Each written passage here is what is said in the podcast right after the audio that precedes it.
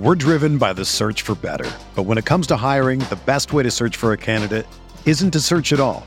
Don't search match with Indeed. Indeed is your matching and hiring platform with over 350 million global monthly visitors, according to Indeed data, and a matching engine that helps you find quality candidates fast. Ditch the busy work. Use Indeed for scheduling, screening, and messaging so you can connect with candidates faster. Leveraging over 140 million qualifications and preferences every day, Indeed's matching engine is constantly learning from your preferences, so the more you use Indeed, the better it gets. Join more than 3.5 million businesses worldwide that use Indeed to hire great talent fast. And listeners of this show will get a $75 sponsored job credit to get your jobs more visibility at Indeed.com slash BlueWire. Just go to Indeed.com slash BlueWire right now and support our show by saying that you heard about Indeed on this podcast. That's Indeed.com slash BlueWire. Terms and conditions apply. Need to hire? You need Indeed.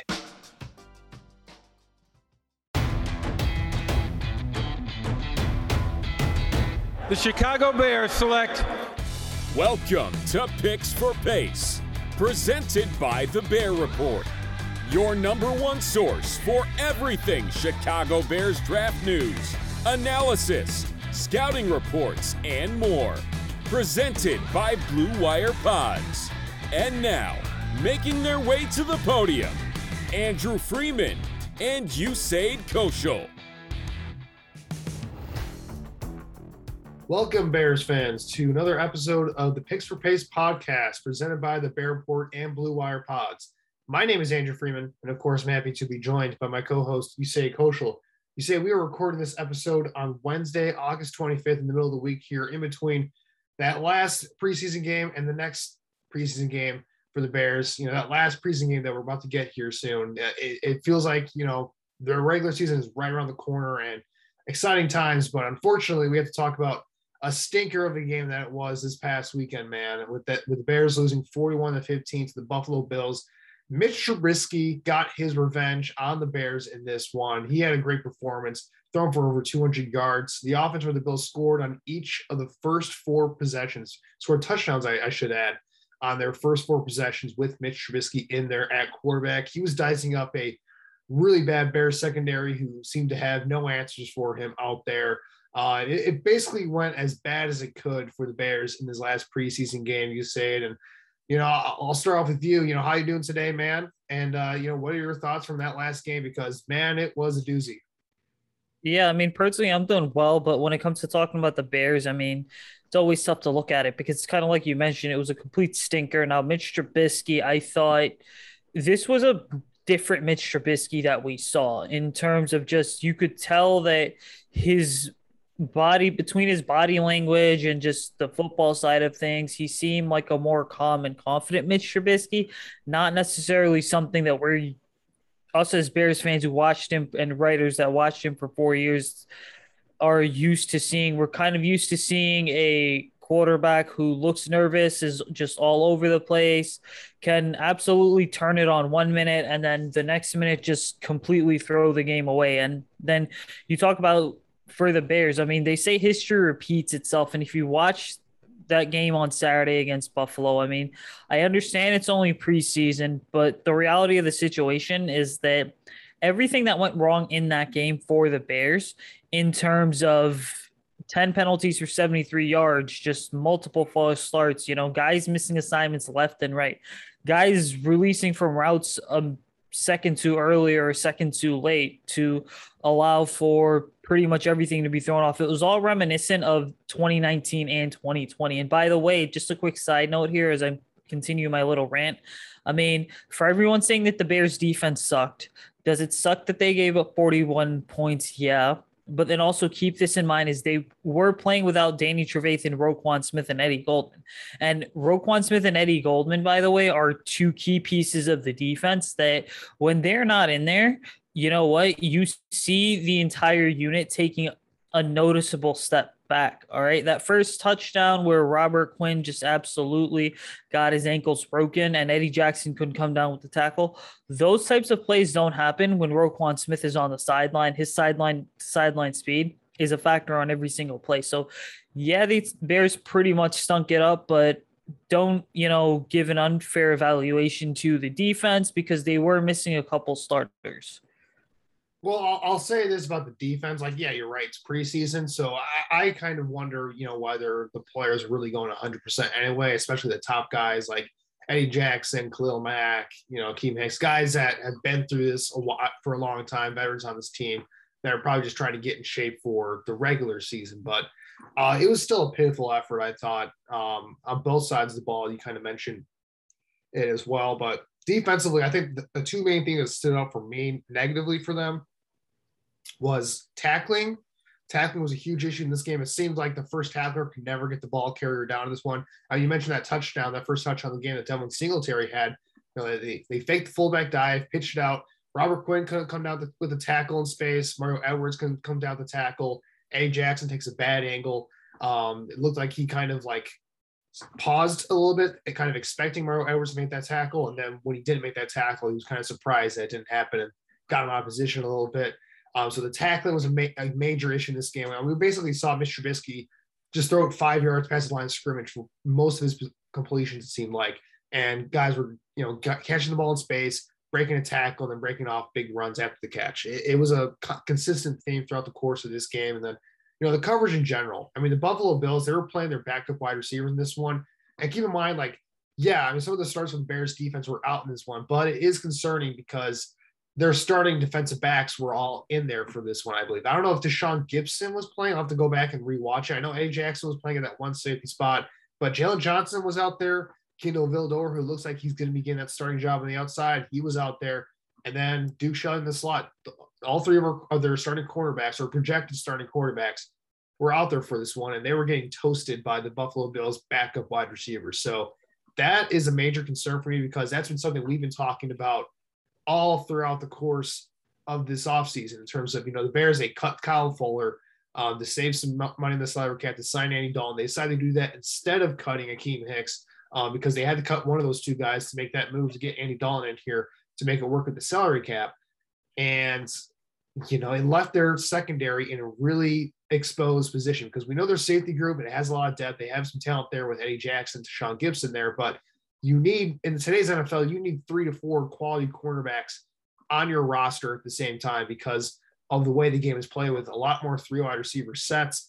Um, and you just need guys to cover those guys. And the Bears, they don't have that right now. The Jaylon Johnson, I'm not sure if he's a true number one corner. He's a good quality corner, I think, but I'm not sure if he's a true number one. He's being asked to be the number one. And that's just an issue right now with Kindle Vildor and Duke Shelley trying to pick up the slack a little bit. So those are two concerning things for me on defense. But offensively, I kind of want to go on a little rant here. I guess I'll kind of lead it to the main, I, I guess, a major pro, uh, topic for us for this podcast. But I thought I want to get your thought on this too. I thought the way that Matt Nagy handled the quarterback situation in this one didn't make a lot of sense, and it was really frustrating um, because I'll, I'll paint it like this. So, you know, you talk about the first team offense struggling and not doing a good job. Other than that, other than that, Rodney Adams big seventy plus yard touchdown in the first half. Um, you know, the first team offense I'll use quotation marks here, first team offense, because it really wasn't a first team offense because they had three stars out in the offensive line. Look at Jason Peters at tackle, Germain Ifedi at tackle, James Daniels at guard. None of those guys were playing this game. And then look at the wide receiver position. Allen Robinson wasn't playing. Darnell Mooney wasn't playing. Marquise Goodwin wasn't playing. Both their tight ends, Jimmy Graham, Cole Kmet didn't see significant snaps. Like Cole Kmet didn't play at all. David Montgomery didn't play at all. So it wasn't your first team offense out there. So if that's the case where Andy Dalton, he's supposed to be the starter for this team, right? He's he got signed to be the starter. Matt Nagy's been consistent about this all offseason. Andy, Andy's our guy to start the year. He's to be your starter. He's getting most of the reps with the first team offense in practice. And then he goes out here in preseason game, which is supposed to be a tune-up game in game two of the preseason. And none of his guys are out there that are going to be playing with him in the first team, basically. So Andy, Andy Dalton's out there with a bunch of backups there, and then he's playing the entire first half basically taking away snaps from Justin Fields, who desperately needs them to help with his development here in the preseason. Because if the plan is for Justin Fields not to play, why not get him as many snaps as possible in the preseason? So it made no sense that Andy Dalton got so many snaps in this one. So I'll, I'll go with your thoughts on this one because it, it leads into the, a broader conversation about quarterbacks and how rookie quarterbacks are being handled across the NFL right now. You know, what were your thoughts on how Matt Nagy handled the quarterback situation in this game? Yeah, I had mixed reactions to it. And the reason I had mixed reactions is because when we talk about so preseason typically is two things, and I've written this in some of my articles on Bear Report. Number one, it's just a glorified dress rehearsal. But number two, it's an opportunity for top to bottom roster evaluation. And you know, every single year what happens is this is if you take the roster for any NFL team and you go through it and again for us in this case it would be the bears. You can kind of just start to highlight and write down or just circle names that you know are going to be guaranteed roster spots. Now andy dalton the moment that they signed him to a $10 million contract was guaranteed a roster spot. Same thing with justin fields. But the point is is that those guys were guaranteed roster spots. Other guys include like darnell mooney khalil mack allen robinson and we could go on and on and on but the guys that aren't guaranteed roster spots are the guys that A, you've never even heard of, two are late round picks, three are undrafted free agents, or four are just vets like Javon Wims that have kind of been lingering around the last couple of years. And really, preseason's used to kind of evaluate those guys against NFL competition that isn't your own team that you're facing in training camp. So it's just like Matt Nagy's kind of botched this whole situation because if you're going to openly say before the preseason opener against Miami, yeah, the only way to see what Justin can really do is to go ahead and basically play him. That means you're telling people and you're sending the message that, yeah, the more reps Justin has, the better because us as a coaching staff, we're able to evaluate where he's at. Now, regarding Andy Dalton, I mean, look, we've seen what Andy Dalton can do. Has he had some pretty productive years in the NFL? Yes. Is he the type of player that's going to elevate the guys around him compared to a guy like Justin Fields? Absolutely not. And then you look at the 173 yard touchdown. I mean, look, listen, let's just be honest about it. When you go three and out on three of your first four possessions, and then you have the 73 yard touchdown, what that really is is this is that does not mean that you did anything special. It just means that kind of one domino fell your way in what was like a blown coverage or whatever the play was. I'll have to go back and watch it. But point is, is one domino fell your way, which allowed one big play to happen, which in this case, we're talking about the 73 yard touchdown. But, you know, Andy, I think, knows the offense on paper, but can he really go out there and execute it? Because does he have command of the huddle? Yeah.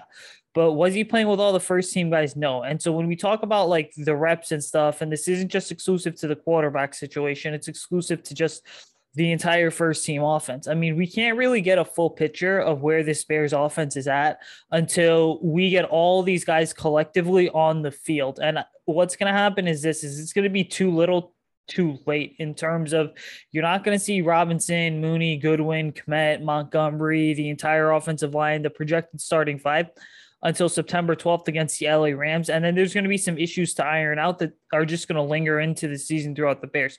And so it's just going to be this kind of gross mismanagement that you should have used July and August to go ahead and hammer out any small, like, you know, holes or any kind of that stuff like that, but you didn't do so. And now you're going to be in a situation where it's going to affect the team in September and October. And unfortunately, you know, the schedule is so much tougher this year. So the Bears can't necessarily afford to lose three, four, five games like they've done in the last couple seasons and then really hope to be in the playoff race. Well, look, I mean, Matt Nagy said before the preseason started that he was expecting the, the first team offense to get more reps this this season. Well, I guess they got like a couple of drives with together in this preseason, but it's more than he's typically done, I guess. But still, it kind of broadens the point that Matt Nagy typically doesn't care about preseason. He he does not uh, conform with the no, notion that preseason is a way to rev up for the regular season. I don't think he really buys into that theory. We've seen that every single year that we've had a preseason here with him coaching the Bears here is you know he, if there's any doubt about like an injury or um, a guy is sore or anything like that or anything questionable, he's going to sit him out for the preseason and he's not going to let him get out there. I mean, from an injury standpoint, it's a smart thing to do because these games at the end of the day don't matter. But um, if the guy's healthy and ready to go out there, you know, I'd like to get see him get like a drive or two at least to get some kind of rhythm together in, in an actual game setting. And that's not what we're seeing with the first team offense. Again, Andy Dalton I, I know we talked about you talked about how Andy Dalton doesn't have the ability at this stage in his career to elevate a team um, like a guy potentially like Justin Fields, who we've seen in, in, the past with the second and third stringers, has shown an ability to elevate the guys around the, the offense around him. And we haven't seen that Andy Dalton. In fairness to Andy Dalton, he's not working with the guys that he was brought in to work with and guys that he was that he's been working with all off season in terms of you know training camp, the offseason programs, he's not working with the second team guys typically. He's working with the first team receivers. He's working with the first team offensive line. So um, it's that's a frustrating thing for me.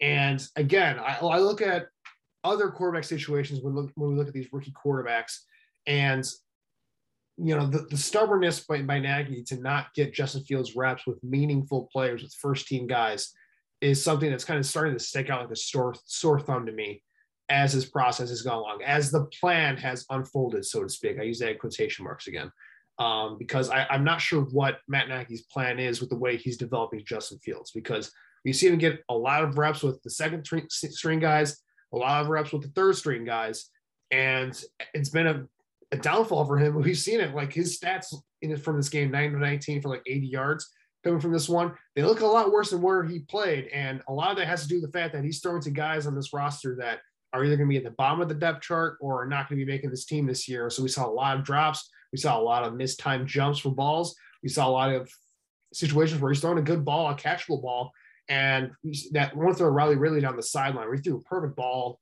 down the sideline in tight coverage. It might have been defensive pass interference, but I mean, do you have any doubt that if it's Allen Robinson going up for that ball, that that's coming down as a catch? or at least a PI is being called on that one. And you know, Riley really didn't give much of an effort in, for that play.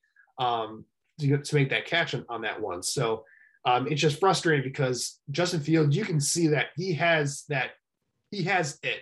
Now, whether he can maximize that going forward, we don't know, but we'd like to see that in terms of trying to figure out whether he can maximize that with the first team offense, at least getting a couple reps there. Because at the end of the day, Andy Dalton's not the guy that is going to be taking this team to the promised land in the future here. That's going to be Justin Fields. Justin Fields is the franchise quarterback moving forward.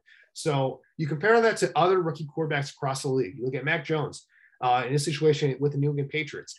He's been getting reps with the first team offense in the preseason games with the Patriots at times. It's been very little, but he's getting some, and he's been mixing it in and out with Cam Newton in practice, is what the kind of rumors that we're hearing uh, from over there in New England. We look at Trevor Lawrence with the, with the uh, Jacksonville Jaguars. He's now been confirmed officially by Urban Meyer as a starter there for the Jaguars. They had a little bit of a quote unquote competition with him and Gardner Minshew, I don't really buy into that very much, but he is officially the starter there. So he's getting all the reps with the first team offense. Zach Wilson, they've made it known from day one there at the New York Jets. He's the first team starter. And he's been getting all the reps this entire training camp period with the first team offense. How's that going how much is that going to benefit his development moving forward, throwing the guys that he's actually going to be throwing there on Sundays during the regular season, like Corey Davis, Elijah Moore, you know, all those guys working with him on the offense there. And then Trey Lance, the most most comparable situation here in terms of where the Bears are at and where some of these other rookie quarterbacks are at is San Francisco San Francisco 49ers because they have a veteran quarterback like Jimmy Garoppolo there on the roster already who has started a lot of games in this league in the past. Well, Kyle Shanahan, he has not made it clear on who was starting week one at that quarterback position moving forward because Trey Lance, he's been getting reps with the first team offense and he's looked pretty damn good in those reps with the first team offense. So I mean, I just don't get the way this is being managed here. You're throwing in Justin Fields. Look, Justin Fields, I don't think it's going to matter too much on in terms of where his development goes goes at going forward in terms of whether he sits or whether he doesn't sit the first week of the regular season or not. But I think personally, with these reps that are so valuable right now in the preseason for him getting his first NFL action out here, I think you're in a way kind of setting him up the field if you're not going to put him in a position to succeed where he can actually go out there and get some chemistry with guys that he's going to be throwing with on Sundays in the regular season.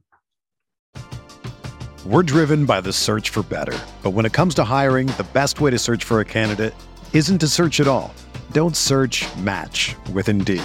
Indeed is your matching and hiring platform with over 350 million global monthly visitors, according to Indeed data and a matching engine that helps you find quality candidates fast. Ditch the busy work. Use Indeed for scheduling, screening, and messaging so you can connect with candidates faster. Leveraging over 140 million qualifications and preferences every day, Indeed's matching engine is constantly learning from your preferences, so the more you use Indeed, the better it gets. Join more than 3.5 million businesses worldwide that use Indeed to hire great talent fast. And listeners of this show will get a $75 sponsored job credit to get your jobs more visibility at Indeed.com slash BlueWire. Just go to Indeed.com slash BlueWire right now and support our show by saying that you heard about Indeed on this podcast. That's indeed.com slash Blue Wire. Terms and conditions apply. Need to hire? You need Indeed. Yeah, and you know, I said I agree with everything you said there. First off, regarding the rookie quarterbacks, I mean, look, even and, and Mac Jones, I think, is the most intriguing name out of all those guys because let's be honest, like the first two picks, Trevor Lawrence and Zach Wilson, we kind of knew the moment that they were drafted that they were going to be the presumptive QB ones. And then the moment that the 49ers traded up from 12 to 3 overall, moving up nine spots, I mean, we knew they were going to take quarterback. Then we heard rumors of is it going to be Mac Jones or Trey Lance because those were their two options. I don't even think the 49ers ever seriously considered Justin Fields, even though Kyle Shanahan did go to the second Ohio State Pro Day. But then you look at that, and you know, the 49ers situation is unique just in the sense that they had Jimmy Garoppolo there, so you knew that the rookie quarterback, whoever they drafted, probably wasn't going to get a chance to play away. And it looks like right now Kyle Shanahan is not closing the door on Trey Lance possibly playing week one and being the starter. But then the reason I say that Mac Jones is the most intriguing option is because you have a guy there in Cam Newton, a veteran quarterback who, yeah, right now he's out with COVID for the next couple days. But the reality of the situation is that everyone thought Cam is just going to absolutely blow the competition away and that he's at a full off season to fully get healthy. Because remember, last year, Cam Newton did sign with the Patriots, but he didn't sign until late July, early August. And so he basically missed all of the virtual off season. Now, Cam is supposedly back and healthy, but with Mac Jones, what is is this is Mac looked really good in joint practice today against the Giants. I think he was like 21 of 27 you know, and completed like 18 straight passes. And so you wonder, okay, is Mac Jones possibly making a push for QB1? And that's just Bill Belichick and Josh McDaniels kind of giving Mac and Cam Newton the reps that they need. They're willing to mix it up because they realize, hey, anything and everything that we do is going to have to revolve around these two quarterbacks, especially Mac Jones, because we drafted this guy to be the future. Unfortunately, though, the Bears really aren't taking that approach here. Matt Nagy kind of seems set in stone with Andy Dalton's going to be the week one starter. It's been the six or seven time the Bears have said it this offseason. Andy's pretty much alluded to it and said it himself like, hey, this is my year, even though Justin's going to be a phenomenal quarterback. What the Bears need to do here is this is that Andy Dalton, we know he's only here for a year, right? In three or four years, we're going to look back at this roster, and we could even argue this that half this roster, whether offense or defense, probably isn't going to be here just because of the high roster turnover in the NFL. So, whatever the Bears do needs to really be predicated on what's best for Justin Fields, both in the present as well as for the future. And what's best in the present is just getting him out there, getting him more reps, getting him reps with the first teams, giving him an opportunity to develop chemistry with guys that will be here in a couple of years, hopefully, like an Allen Robinson or a Darnell Mooney, or you could even throw David Montgomery and Cole Kmet in there. That's what really needs to happen. The Bears aren't doing that. They're taking a team first approach rather than taking a Justin Fields first approach, which is a bit worrisome because putting the team first is never a bad option, but you could also argue the other way that if you put the quarterback for the rookie quarterback first, you're also getting an opportunity or you're also basically putting the team first as well. Cause you know, whatever decisions you make are going to revolve around the team. And so,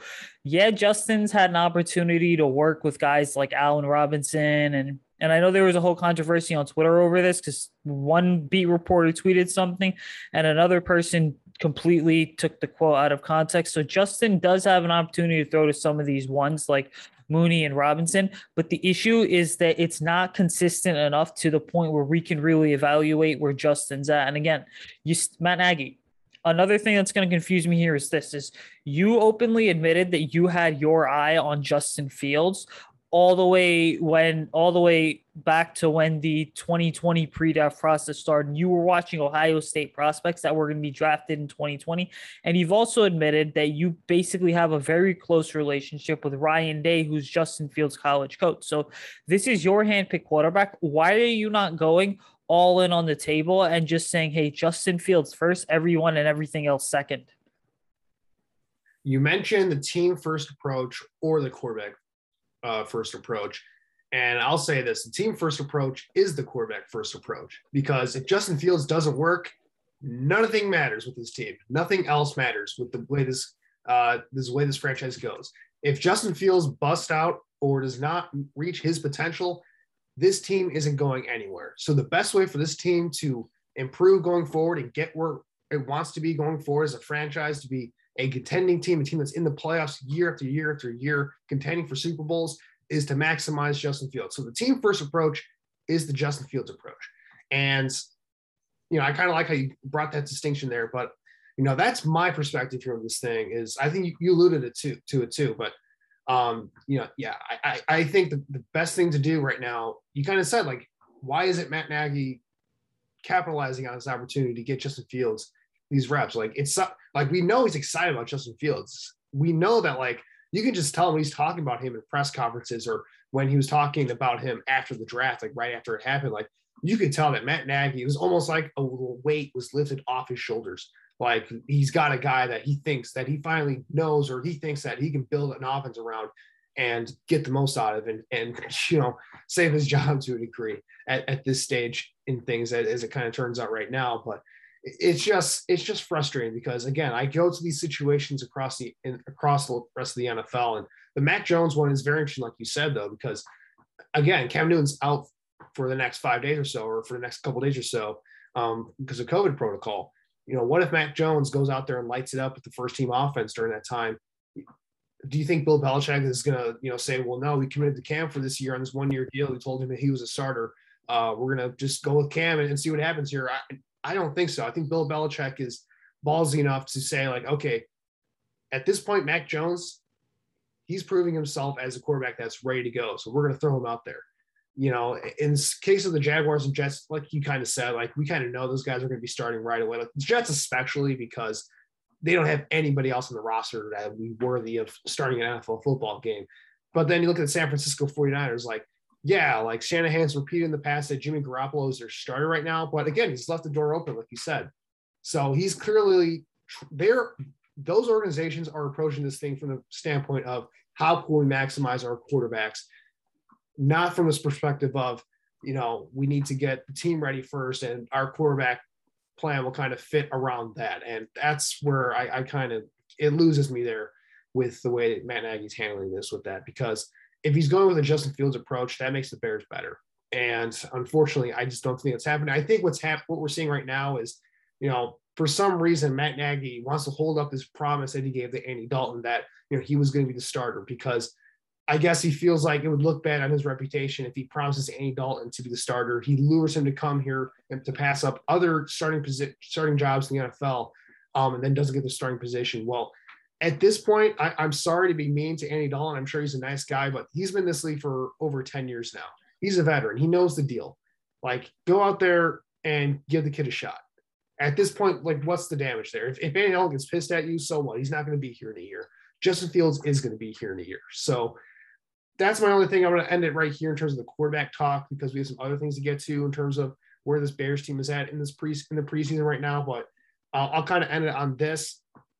You know, the Bears plan as of right now, I'm not really getting a good sense of what it is going forward. I will say, you, you mentioned it.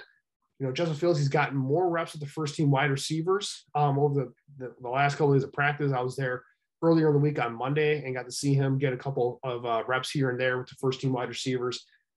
I'd like to see more. And, and maybe once they close off practices to the fans, maybe that's when they start doing that and start working with the first team offense more because that's just the way the Bears like to do things. They like to do things behind closed doors and not um, out in the open where the fans can see it. They want to control the narrative there.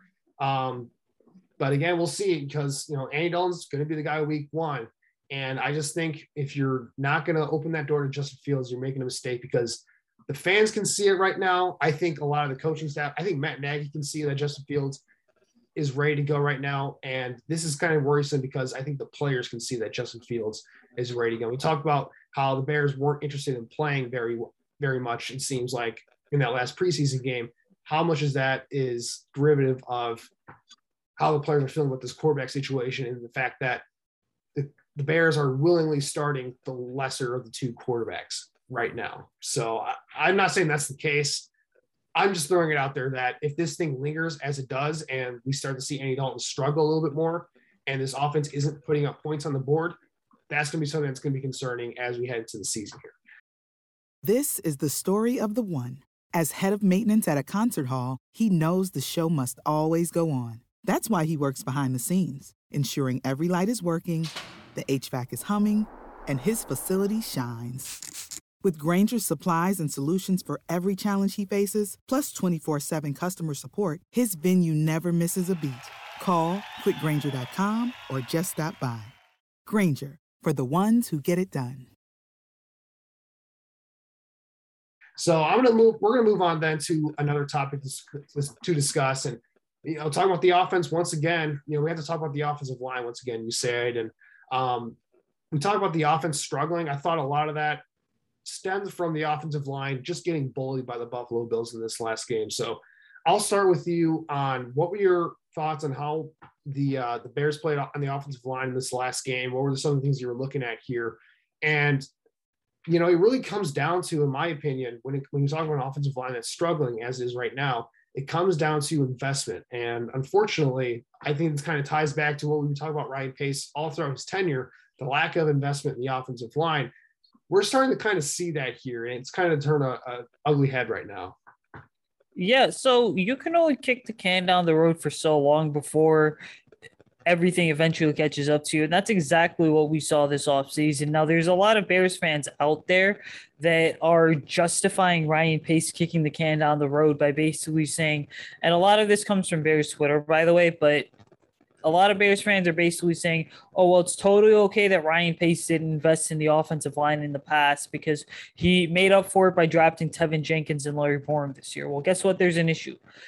Teven Jenkins is a phenomenal right tackle. Can he play left tackle in the NFL? I don't know. You it's very difficult to for a rookie, it's very difficult to go from college to the NFL. That's the transition that's hard as it is. And then you add in the fact that you are basically asking a player to switch a position and play a completely foreign position and be a full-time starter and do it at a high level like the Bears are doing with Teven Jenkins.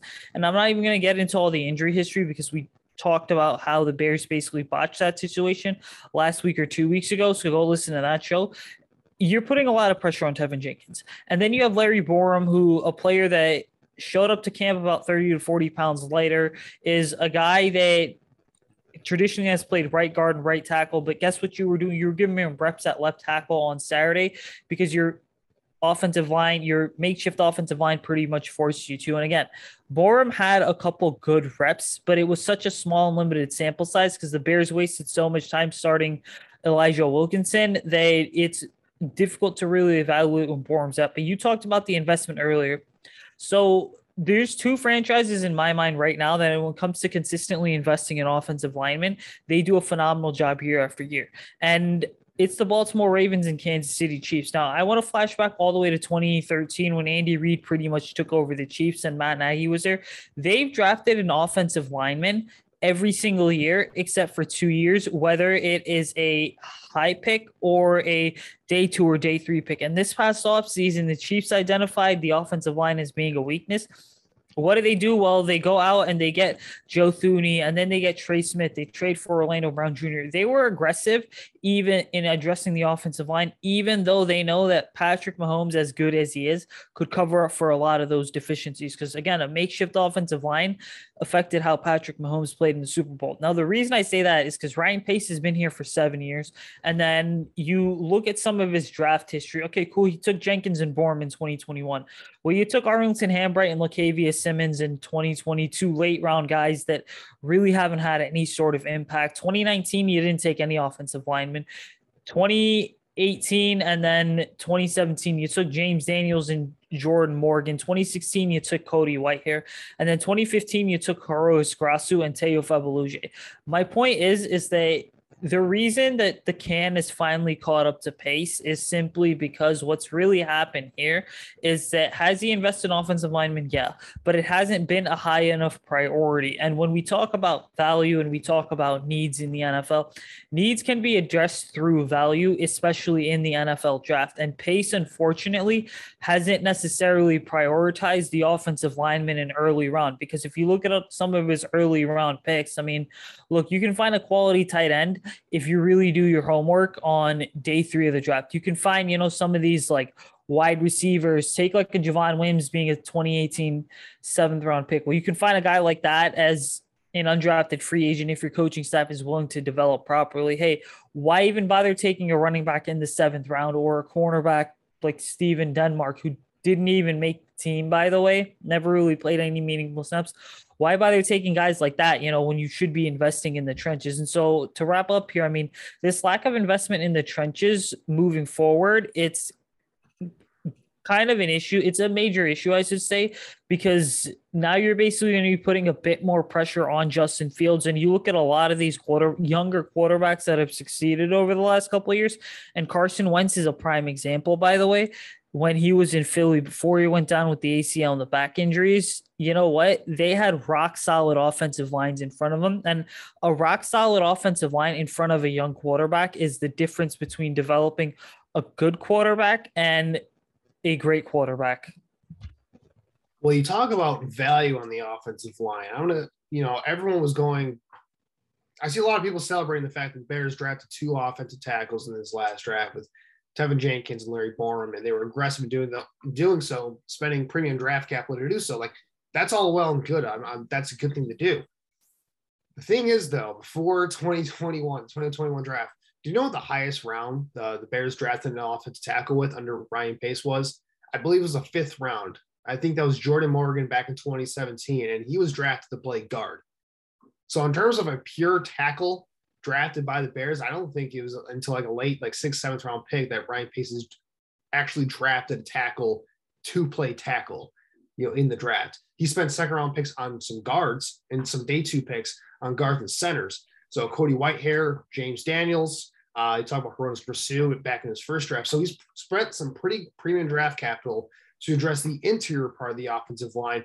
And he's paid some pretty significant money in the past to, you know, get that interior interior of the offensive line correct as well. He paid a lot of money to Kyle Long at the time, which I mean, Kyle Long was beast at the time that he was paid, so that made a lot of sense. But he's paid a lot of money for just Josh Sitton.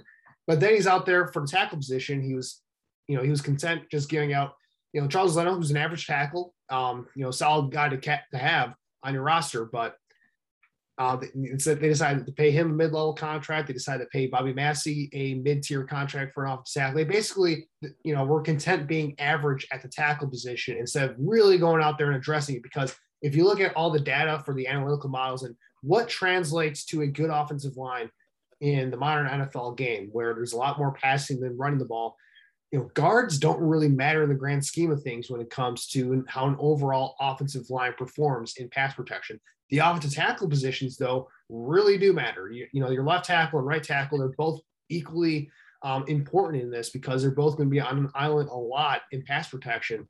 So, and you look at the lack of investment in doing that, in doing so, really frustrating and starting to bite, like you said, it's starting to bite them right now because finding quality offensive tackle play in the NFL is really difficult to do. You got to continuously take swings at it. And I go back to the 2016 NFL draft where the Bears traded up for Leonard Floyd because they were so scared the New York Giants taking him at number 10 overall. Well, you know who's going to be who was going to be available for them at 11, um, who they passed up on. Uh, Laremy Tunsil was going to be right there for them to take in that 2016 draft. They would have just waited um, and let Leonard Floyd go to the Giants. So they could have gotten Larry Tunsil at that 11th overall pick and wouldn't he have solidified that left tackle position for them long term right now, where they wouldn't have had to go up and make an aggressive trade up for Teven Jenkins in the draft? Like those are the decisions I look at, where you have a chance to get a guy who was considered in that draft a potential franchise left tackle. And while his career has been a little bit more up and down, I think a lot of people anticipated, he's still been a pretty damn good tackle in the NFL for a long time. You had a chance to go get him there, and you decided I go to edge rusher, but you had to trade to do it. So those are the things we're talking about here that it gets frustrating after a while. You know, it really does. And the lack of investment is clear now because here's what the Bears are going to be rolling out there at the offensive line week one. Like, yeah, we haven't seen their healthy starting offensive line, which a lot of people have pointed out as well with how they struggle in the preseason at times. Like, we get it. We, they haven't played a healthy offensive line, but I'm going to roll out the starters for this offensive line. And you tell me, I'll get your opinion on this. Usayd, where you think they, they stand on paper right now. So left tackle, you have Jason Peters, 39 years old, coming off an, uh, a year where uh, he didn't play the entire season. He only played eight games, I believe. In three of the last four years, four years, he has not played 16 games due to missing time due to injuries. So Jason Peters, probably a Hall of Famer down the road, but 30 again, 39 years old, injury prone to stage of his career. Left guard, Cody Whitehair. He's been rock solid for the Bears ever since he's been drafted. He's been one of their the Bears' best picks in the offensive line.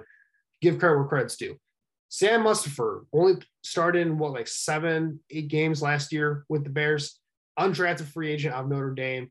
Um, had a lot of issues when I tracked him in pass protection. Getting a chance to start here again, undrafted free agent here at the center position. The right guard, James Daniels, second round pick. So again, we're seeing high investment at the guard position. Um, and then at the tackle position, Germain Ifedi, former first round bust, who the Bears brought in on a minimum contract to play guard. He played decent enough at right tackle to end last season against some of the worst defenses in the NFL. And now he's going to be out there to start right tackle. To back up those guys, you got Elijah Wilkinson, minimum contract guys at swing tackle. You drafted Larry Borom in the fifth round. I don't care how much they talk about him being a third round prospect for them. The NFL saw him as a fifth round level talent, and that's where he went in the draft. So, fifth round pick, Larry Borom is your swing tackle right there. Alex Bars is your main backup off the bench for the interior group, undrafted free agent. So you see where the problem lies in the lack of investment here. So on paper, Usayd where do you think that offensive line is probably going to rank this year, just on paper. Honestly, I think it's going to be a bottom 12 group. And when I say bottom 12, what I mean to say is that there's going to be 20 other teams ahead of it. I mean, it's clearly right. at the bottom half of the league. Look, when you look at this offensive line, I mean, okay, Jason Peters, let's be honest, the only reason, and Jason pretty much alluded to this too in his press conference, that he was familiar with Juan Castillo, but then also Coach Nagy too from these guys' time being together in Philadelphia for some time before Andy Reid got fired. So you bring in Jason Peters for familiarity. And by the way, Jason had been a free agent all offseason, just hanging around working out. So the fact that the Bears brought him in this late into training camp and he was pretty much just fishing just goes to show that they are bringing in a 39 year old veteran that's guaranteed a bus in Canton, Ohio, and a gold jacket as a last resort because they know that something's really wrong with the presumptive starter and Teven Jenkins. And then you move over to left guard. Okay, James Daniels is is he flashy? No. Is he one of the most physically gifted and athletic offensive linemen that the Bears have had over the last couple years throughout the pace era? Absolutely. Does his versatility and ability to play center or even right guard any spot along the interior even though he's better as a left guard, yeah, it does help the Bears out. Sam Mustipher, a guy that, okay, flashed some potential last year, just was not as strong, added about 10 pounds of muscle this offseason. You hope that he's becoming you know, Sam's drawn praise from guys like Cody Whitehair and Matt Nagy. He's gotten much smarter. He's got a year's worth of some NFL game tape of him playing against actual defenses in the regular season under his belt. So you hope you have a long term solution at starter. Cody Whitehair, we know what he is. He's the leader of this offensive line after Jason Peters. He's also kind of one of the most consistent ones. And then you look at Germain Ifedi. Look, I think there's a legitimate case to be made that Germain Ifedi's not going to be here next year.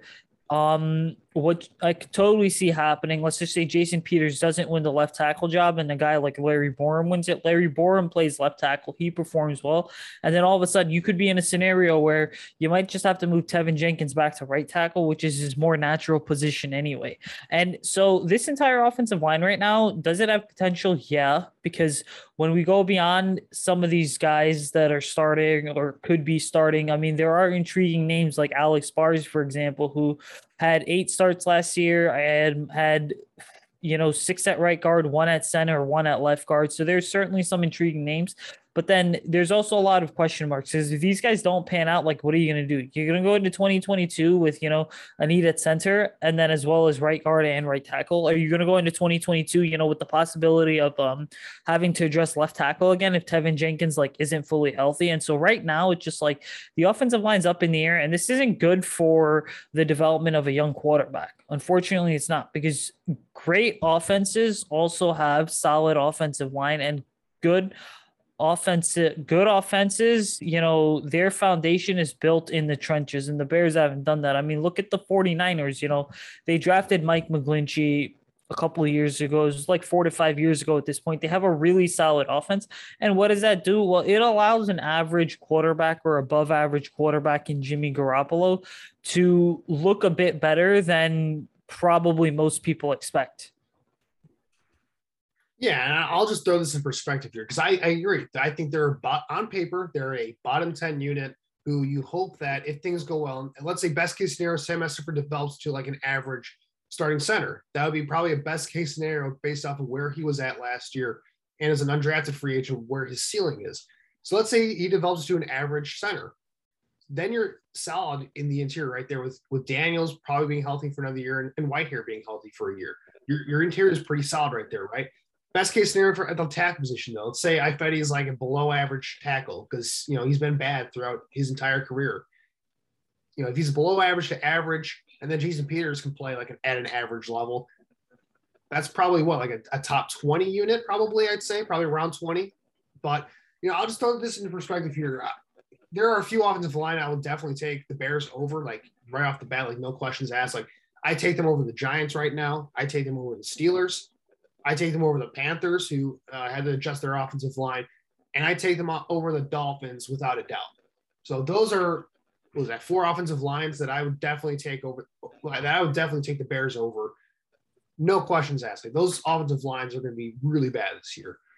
And then that brings them to a tier of offensive lines where I think you can make an argument either way of where the Bears are at. Like, so Las Vegas Raiders, the offensive line's been a, been a strength for them over the past few years. They redid their entire offensive line, but they have a couple positives there. They have Kolton Miller at the left tackle position. They drafted a first rounder in Alex Leatherwood, who's going to be out there playing. Richie Incognito, when he's healthy, he's a really good guard for them. It's just a matter of they got they let go of some veterans there who have been really good for them. So what where is that offensive line at? That's a question mark for them. So how do they compare to the Raiders? And that's up in the air. Uh, the Bengals, you know, I know a lot of people might laugh at that because the Bengals have had a really bad offensive line over the years, but you look at their tackle situation. Uh, left tackle, they have a guy like Jonah Williams, who's a first round pick for them. He was pretty solid for his first year last year. They bring in Riley Reiff, who's been an average tackle this league to play right tackle. And then the interior, you're hoping they, they can figure that out. But if their interior doesn't work out, I'd say the Bears are better than them at this point in time. But clearly the Bengals have a better tackle situation than what the Bears have right now. So they're in that tier with the Bengals then at this point. Uh, the Falcons, I think they're in an interesting tier with the Falcons as well. But here's the thing: the Falcons they have a really nice left tackle, and Jake Matthews. He's been as solid as a guest in the league for a very long time. That left tackle position, and then Chris Lindstrom with that right guard spot. He kind of talked about like he's basically like the Cody Whitehair of that offensive line. So the Falcons they have more name recognition, but they have holes at right tackle. They have holes in the interior. They're not a great offensive line. And then the Jacksonville Jaguars, I think they're another team that they have a pretty porous offensive line in general. Just not a lot of names that stand out. So those are kind of the lines that you're looking at where I feel like right now the Bears are kind of in that group. They're not quite in the worst tier. When you look at Miami, New York, the Steelers, uh, Carolina, those, those are those are some putrid offensive lines, but they're not that much better. And you know, I, I hate to be that negative Nancy for this, the Bears fan base here with this group, but they're just a ton of question marks. And offensive line is a position where I don't want question marks. I want certainty of that group right now we just don't have a lot of certainty. So hopefully, you know, it sounds like they're going to be starting. They're going to be getting some snaps as first team group in the in the last preseason game against the Tennessee Titans, and that's a good way, I think, to transition to the to the next game against the Tennessee Titans because, um, you know, it's going to be the last preseason game here. I'm not expecting many of the big names for this team to play on either side of the ball. Like I wouldn't expect, like Andy Dalton's already not playing. Justin Fields is going to be getting the start here in this game, so uh, we're not going to be getting probably Allen Robinson, probably not going to see Darnell Mooney, probably not going to see Khalil Mack, all those guys out here. Um, but it was alluded to by Matt Nagy earlier in the week that Germain Ifedi and Jason Peters, James Daniels are probably going to get some reps with that first team offensive line since they haven't played so far in the preseason. So Usayd I'll start with you uh, to kind of preview this game here and end this podcast. What are some of your expectations for this last preseason game, and what are some of the things that you're looking forward to seeing uh, for this one? Yeah, so again, expectations are just that the Bears go out there and that everything that showed up on tape against the Buffalo Bills, they're able to correct regardless of who's playing. And that includes tackling on the defensive side of the ball, guys not missing assignments on the offensive side of the ball, everything just running like a fine tuned and well oiled machine. Um, and then there's a couple players that I'm watching now. Undrafted free agent linebackers, Charles Snowden from Virginia. I mean, he's really flashed this preseason. He's actually got a sack in each game. So can he continue to have another strong showing and make a case for possibly making the 53 man roster or just being a player that is on the practice squad in 2021 before ultimately making the jump to the 53 man roster in 2022 because for a guy that's six foot seven six foot eight and as athletic as he is that's something you really can't teach. I mean caleb johnson the inside linebacker he's an undrafted free agent from houston baptist university. He's had a couple really good plays too. You can just tell that he's playing with energy and his enthusiasm certainly sticks out. And so that's another name to watch you know if these older guys in the room take like a christian jones or a josh woods for example if they're not back in 2022 um, and then, you know, you really hope that this entire secondary can kind of get things turned around. And then because they played really bad against the um, Bills. And then just last thing here, I mean, what is this offense going to do?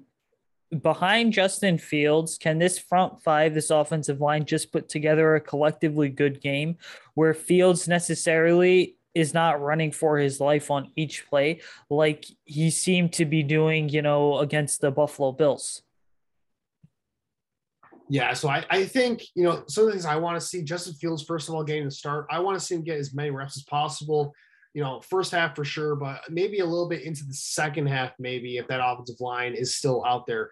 And uh, especially if the first team offensive line can get some snaps in the first half, I want to see Justin Fields out there with the first team offensive line. I don't want a situation like against the Bills. We saw in the Bills late in that fourth quarter where uh, the offensive line really fell apart late in that one. Justin Fields was getting killed late in that fourth quarter, and I, I don't want to see that whatsoever. Let's keep him protected. Let's keep him healthy, uh, and because we're going to need him in the season, I, I would assume at some point. So I want to see Justin Fields game reps with the first team offensive line and you know, again, I don't expect the big name wide receivers to be out there, but if if guys like Damiere Byrd and Marquise Goodwin are playing, let's get Jake, uh, uh, Justin Fields some reps with those guys out there with Marquise Goodwin, uh, Damiere Byrd. Some of those guys are going to be playing a role with this offense this year, even though they're more so considered second team guys, especially Damiere Byrd. Uh, those guys are going to play prominent roles, I think, in this wide receiver room this year. So I want to see Justin Fields get some reps with those wide receivers and get some chemistry with them in this game and just kind of see what he can do out there ultimately, again, this preseason game is going to be all about Justin Fields and, like you said, some of those bottom of the roster guys. Uh, the wide receiver battle is going to be interesting for me. You know, it seems like Rodney Adams has really made a name for, himself as to be the kind of that fifth or sixth wide receiver on this roster because I'm pretty sure we can pretty much lock up the first four guys: uh, Allen Robinson, uh, Darnell Mooney, Marquise Goodwin, Damiere Byrd. Those guys are all making the roster. But between uh, Rodney Adams, uh, Riley Ridley, Javon Wims, Chris Lacey, all of those guys are going to be fighting for a job, I think, in this last preseason game. So can Rodney Adams continue to make plays in games when he gets the chance to do so? Um, can a guy like Riley Ridley, who has done nothing for this Bears team um, in this preseason so far, can he go out there and make some plays and, and, and you know impress the coaches a little bit? That's going to be something key. That's key to watch. Um, I want to see uh, Jesper Horsted. He was getting some reps with the first team offense in practice last week you know, can Jesper Horsted maybe do some things? He's, I'm sure he's going to get a lot of reps with Justin Fields in this one. So uh, that tight end was going to be interesting to see how it plays out as well. But you bring up the cornerback position; they need to play better in this game, uh, especially. Uh, they were just that secondary was rough last week, so we need to see the corners play better. You know, one interesting name I'll bring up that Matt Nagy actually brought up um, in his press conference earlier in the week when talking about the cornerback position. He mentioned Artie Burns as a potential guy being a guy that could be competing for a starting spot with a guy like Kindle Vildor, because Artie Burns had a pretty solid game against the Buffalo Bills when he went in there against the backups. And, you know, Artie Burns, he's been a, a guy, a former first round pick, he's been in the league for six, seven years, I think, at this point, and never has really stuck anywhere, hasn't really played well so far in his NFL career. But, you know, can he work his way onto the roster here? Because I mean, Lord knows, I mean, the Bears need as much cornerback help as they can get right now. So if he can surprise and him or Vildor really, if one of those two guys can step up here, which they'll need to do. Like Vildor's made a lot of plays in practice, but it hasn't really translated to the games yet, which is kind of uh, worrisome to me. But um, again, we need to see those guys translate what they've done in practice and start doing that on the field in this one. So the quarterback position, that's going to be that's going to be the one I'm watching, especially on defense. can one of these guys step up and and we'll see what happens there. Yeah, and the cornerback is really cornerback is one of the biggest questions on the roster this year, specifically because you're asking Jaylon Johnson to fill the shoes of a two-time Pro Bowl and a first-team All-Pro and Kyle Fuller, and then you look at Desmond Trufant, who for personal reasons has been out, and everyone thought Desmond Trufant was going to be cornerback too. But it's like I've mentioned before on this podcast, they've only got a million dollars tied up into Trufant, and I don't think that they're going to cut him just because he has been out for personal reasons because it would be very unfair to Desmond to do that. But then you also look at okay, Kindle Vildor, Duke Shelley, those are two really intriguing names. And I know Vildor has drawn praise from the coaching staff this offseason for just how he's handled everything. He's taking advantage of the opportunity. But then depth at that position is also a question. Hey, is a guy like Artie Burns, a former first round pick who basically didn't get his fifth year option picked up? What is he going to go ahead and do? What is a guy like Xavier Crawford, who's kind of made a couple plays here and there in preseason? What is he going to do? And then the biggest name of all, I think, to continue watching is Thomas Graham Jr., a 2021 sixth round pick, because I think when we look at this 2021 draft class for the Bears, I mean, one of the silver linings is that the draft class seemingly seems to be impressing this preseason, but we don't talk about it as much. Simple. I mean, we had an entire, at least us, we had an entire episode dedicated to it, but um, what kind of happened is, you know, Bears fans don't really seem to be talking about that because everything's just being overshadowed by all the negativity that's surrounding the quarterback situation right now. But this last preseason game, I mean, I don't expect a lot of the starters to play, and whichever starters do play, it's going to be for a limited time. But um, you know, it's just going to be one final chance for the entire coaching staff to be able to just evaluate the roster and see, okay, where we at? Because I think there are some really intriguing names like Snowden or Caleb Johnson on this roster that we're looking at right now is just being like bottom of the barrel guys, but then that could very quickly develop into something. Yeah, absolutely. That secondary, there are a lot of moving parts, and I think I, I agree. The rookie class has not been talked about, I think, as much just because of the quarterback conversation, really, and a lot of the other things that have gone around. But you know, Khyiris Tonga, he's played well. I thought um, at nose tackle, he's he's gotten some reps with the first team, which is really good for a seventh round pick. You know, we haven't seen much out of Dazz Newsome out there. Thomas Graham made that play last week against the Bills where he almost had that interception. I keep I, I, say it pretty much every week, but I really like what I'm seeing out of Khalil Herbert. I think he's going to be a player for this team. I don't know if he's going to be, you know, a stud starter right down the line, but I think he's going to have a role on this team moving forward as a uh, as a quick returner and as a backup running back. I really like what I'm seeing out of Khalil Herbert at this point. Larry Borom, a lot of you know, there's like a Larry Borom hive, which I've noticed over the last couple days. There's like a Larry Borom hive on Twitter where I mean, some Bears fans like love this dude, um, Larry Borom. So I, you know, he's gonna have a chance to go out there and play a lot of snaps in this game. So that'll be exciting. So you actually got a lot of reps with the first team at the practice I was at on Monday. So Larry Borom, you know, the coaches like him. He's gonna have to get a lot of reps in this game at lot of tackles. So we'll see, we'll see how he does out there. And then, you know, Teven Jenkins unfortunately just can't, can't play because of the back injury. So um, but yeah, a lot of moving parts, like you said. It's going to be a very exciting preseason game. For this one, again, I think the main thing is will just Justin Fields, how much will he play? Who's going to play with, and how well is he going to play? That's really going to be the main thing right there on the offensive side of the ball. And then that defensive side of the ball, who steps up at that cornerback position? Going to be very fun to watch moving forward. All right, Usayd I think it's going to wrap it us wrap it up for us here at the for Pace podcast. I want to thank all of our listeners for tuning in on all podcasting platforms for us here at Picks for Pace and at the Bear Report. Uh, Usayd, where can our listeners follow you on Twitter and find your work? Yeah, guys, you can follow me on Twitter at Usayd Koshul. Check out my bear, uh, my work on the Bear Report as well. I have articles that drop a couple times a week at um, eight or nine a.m. Just recapping kind of what happened the previous day for the Bears. Yeah, absolutely. Make sure to give you say to follow on Twitter. You can follow me on Twitter at AJ Freeman25. You can find my work on the Bear Report as well. And make sure to tune in to my work on the Bear Report YouTube channel. Uh, for each one of our of the Bears games this year, I'm going to be doing Bear film reviews of each game, including the preseason. I've got videos up there on YouTube that you can check out for the games against the Miami Dolphins and the last one against the Buffalo Bills.